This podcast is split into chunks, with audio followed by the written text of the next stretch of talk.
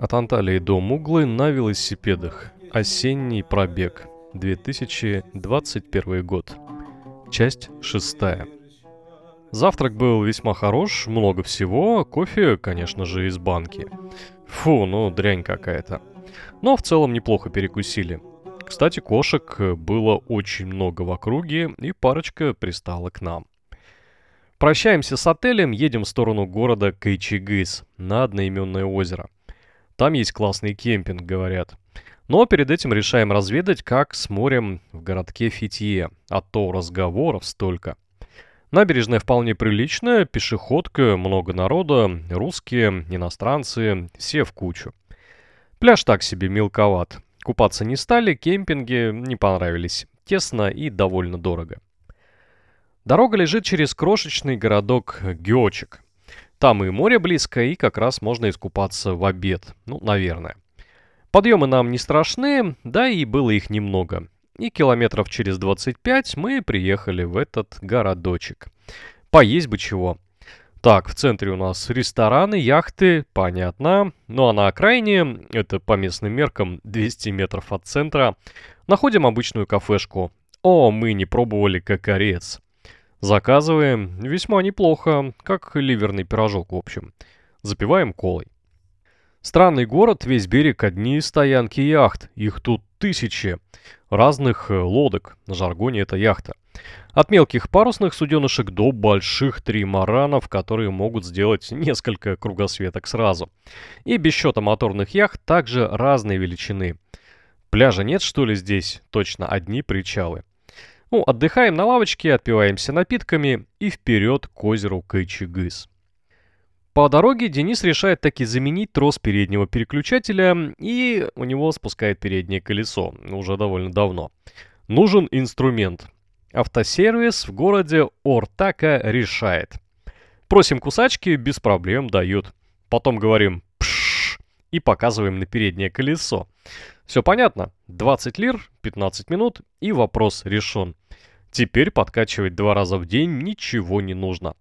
Работник говорит, удачи вам, чуваки, сделайте мне рекламу на ютубе. По дороге встречаются всякие интересности, только выехали из города, знаки велодорожки. С чего бы это? Оказывается, тоже развивают велоспорт в Турции, правда все тропы по грунтовкам.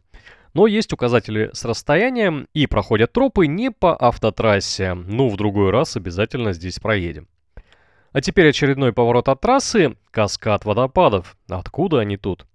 Ну, это был знак, а мы, конечно, поехали смотреть, что это там такое. Всего 2 километра по приличной грунтовке. У въезда здороваемся с молодыми турками на микроавтобусе.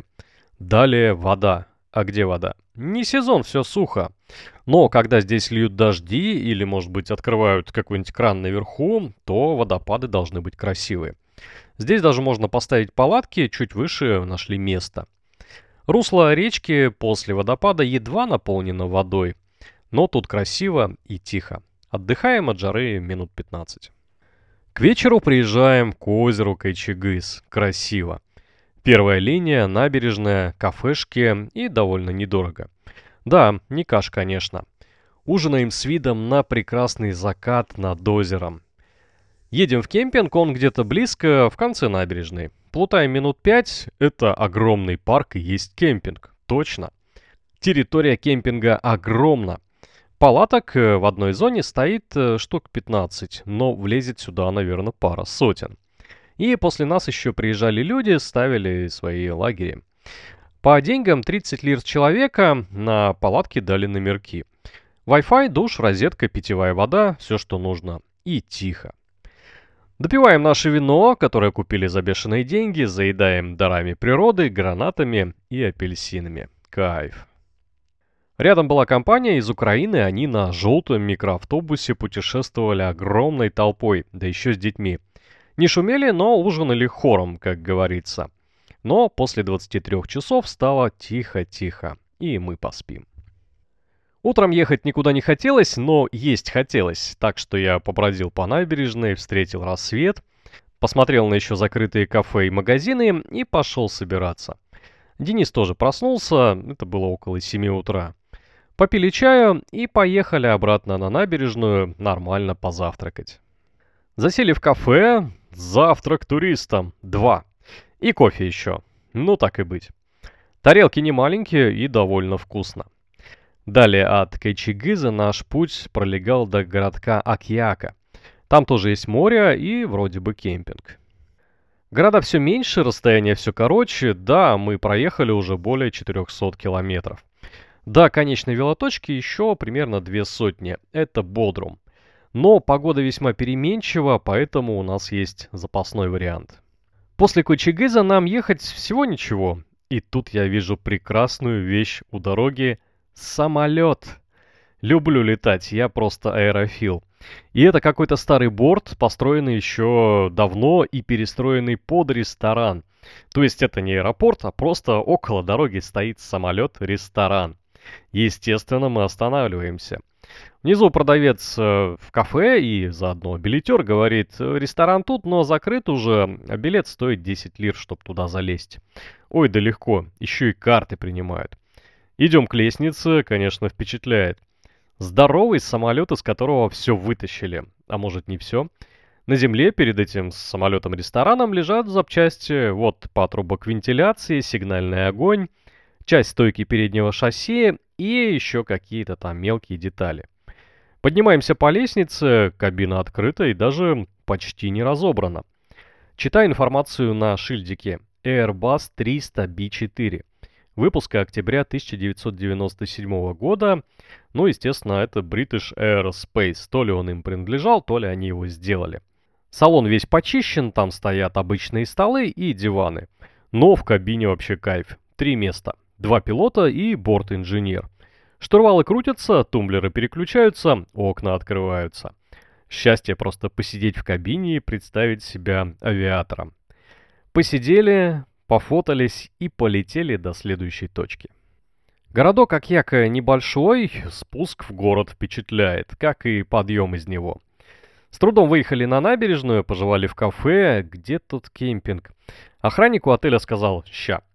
Позвонил куда-то, дал мне телефон, там человек на хорошем английском сказал а идите-ка вы в ресторан и там оплатите кемпинг. Ресторан мы так и не нашли. Но зато кемпинг вот он, и места очень много. Также есть туалет, душ, розетка вдалеке и много-много тихих мест для стоянки. И практически никого нету. Видимо, кемп уже не в сезоне, кафе закрыто, ну и народу вообще ходит даже мало. Я уж не говорю про палатки. Будка охранника пустая. Ладно, встаем тут, а там видно будет. Если кто придет, то заплатим. Поставили палатки, растянули веревку, повесили все сырое, что накопилось. До душа не дошли, довольно прохладно на улице. Я еще съездил в городок за едой, искал-искал, и вот оно. Донард за 15 лир. Отлично, этим мы ужинали. Ну, правда, горелку и котелки можно было оставить дома, ну, почему бы их вот тоже не забрали безопасники в аэропорту. Мы сели на берегу под луной, звездами, пили пиво, о чем-то говорили. Вокруг ни души, только природа. Утром было как-то тревожно, но все вещи велики на месте, никто не приходил, ни охранник, ни билетер. И все же, ветер. Сильный ветер и моментально наступающая стена дождя. Я, как угорелый, снял с веревки все вообще, что висело, оторвал палатку от земли, даже ее не собирая, и побежал с этим под навес небольшого домика кафе. Только добежал, и тут же начался ливень. Весьма такой серьезный, ну и, конечно, мокрый. Денис не успел спрятать палатку, но сам остался почти сухим. С нами под крышей спрятались еще несколько человек и местная собака. Кто-то бегал утром, кто гулял. Ну, ладно, обошлось, не промокли.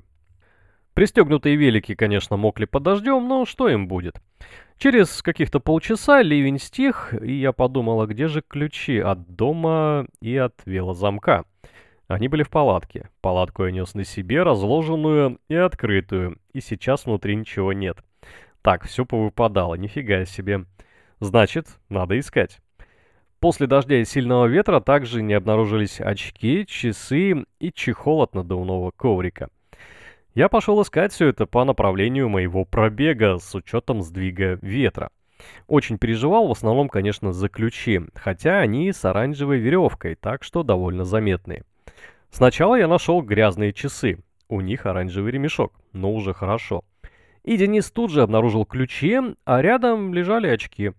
А вот чехол от коврика, видимо, унесло ветром. Ну и ладно, переживу. Второй раз его теряю, теперь уже навсегда. Отцепили велики от дерева, собрались и покатили на завтрак.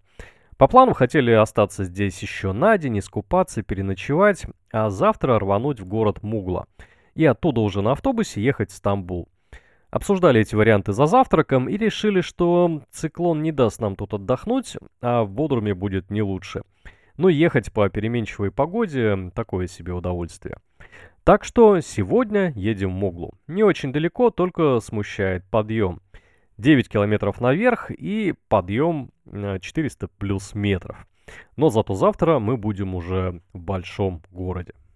В итоге поехали в Муглу и не прогадали. Погода для дневного перехода выдалась отличная. Солнце, небольшой ветерок. Подъем, конечно, был непростой, но терпимый. Много остановок и потрясающие виды. На одной из площадок около лавки пасечника мы посмотрели на новую машину Феррари. Ее перегонщик, который вез ее на специальной платформе, сказал, что стоит она миллионов 10, и гонит он ее куда-то в каш, ну, конечно.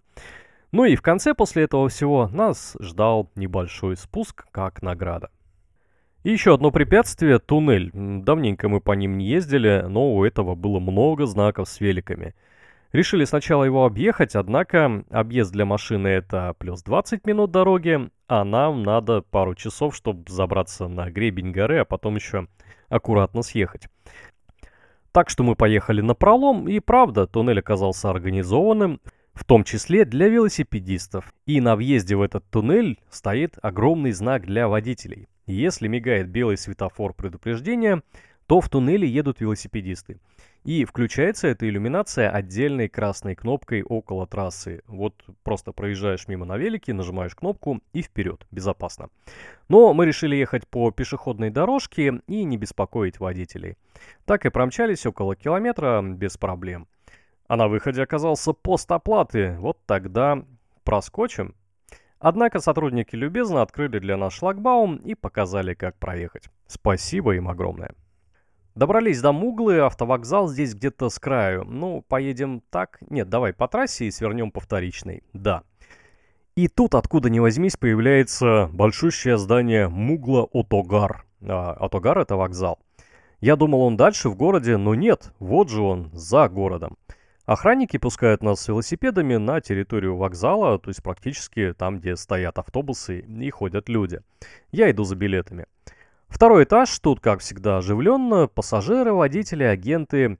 Камил Коц, крупнейший перевозчик в Турции. У него несколько тысяч автобусов в стране. Нам нужно в Стамбул. Иду к стойке, говорят, уедете без проблем, есть автобус на 6 вечера. Но мы еще погулять хотим, да и ранний выезд это ранний приезд, так что давайте на 22 часа. Окей. А велики можно в багаж не разбирая? Да без проблем. Колесо снимите и все. Ну, тогда тем более. 350 лир с человека, примерно 12 часов в большом автобусе с Wi-Fi. Тем более альтернатива в виде самолета, ну, нам не очень подходила и заодно на ночлеге сэкономим, так как ехать полную ночь. Обелечиваемся, дают распечатку, чек. Я еще попросил Wi-Fi, чтобы проверить свой банковский счет. На жизнь хватает, замечательно. Едем в город э, Мугла поужинать, посмотреть, как выглядит это поселение. Ну, такое не очень большое, туристов нет вообще. Кафе нашлось прямо в центре и довольно недорого. Съели кашу, картошку с мясом и салат. Все вкусно, сытно, наелись, напились. Ну и выяснилось, что делать нам тут больше нечего. Поехали на обратной дороге, купили сладости и воды в магазине в дорогу. До отъезда еще два часа с половиной, автовокзал весьма такой неплохой, свежий. Есть места ожидания, комфортные залы, платный туалет. Тут везде так что ли. Кафешка, магазинчик и с верхней платформы отправляются международные автобусы, а с нижней – локальные, небольшие. Транспорт кружит как пчелы. Железной дороги здесь нет, так что это, пожалуй, единственный способ относительно бюджетно добраться до другой точки страны. Пока ждем транспорт, сушим вещи, гуляем, ловим Wi-Fi около кассы. И тут начинается ливень. Вот мы правда молодцы. Убежали от погоды под крышу. С террасы вокзала видно панораму Муглы с большим флагом Турции на высокой горе. Народ собирается, мы готовимся, еще каких-то полчаса и поедем. Автобус приезжает, это первая линия, первая остановка, и вроде бы наш. Из кассы выбегает мужик и тычет пальцем через перрон в нашу сторону. «Да», — говорит, — «ваш автобус». Это оказался один из агентов этой фирмы-перевозчика. Водитель и стюард с турецкими, наверное, матами, но так беззлобно открывают еще один служебный багажник. Там колеса запасные, тормоза, еще какие-то запчасти. Вываливают все это на пол вокзала, и мы идеально размещаем там два наших велосипеда и все наши сумки. Почти ничего и не разбирали. Залезаем в автобус, ура! Квест на сегодня закончен. Но еще не все путешествие.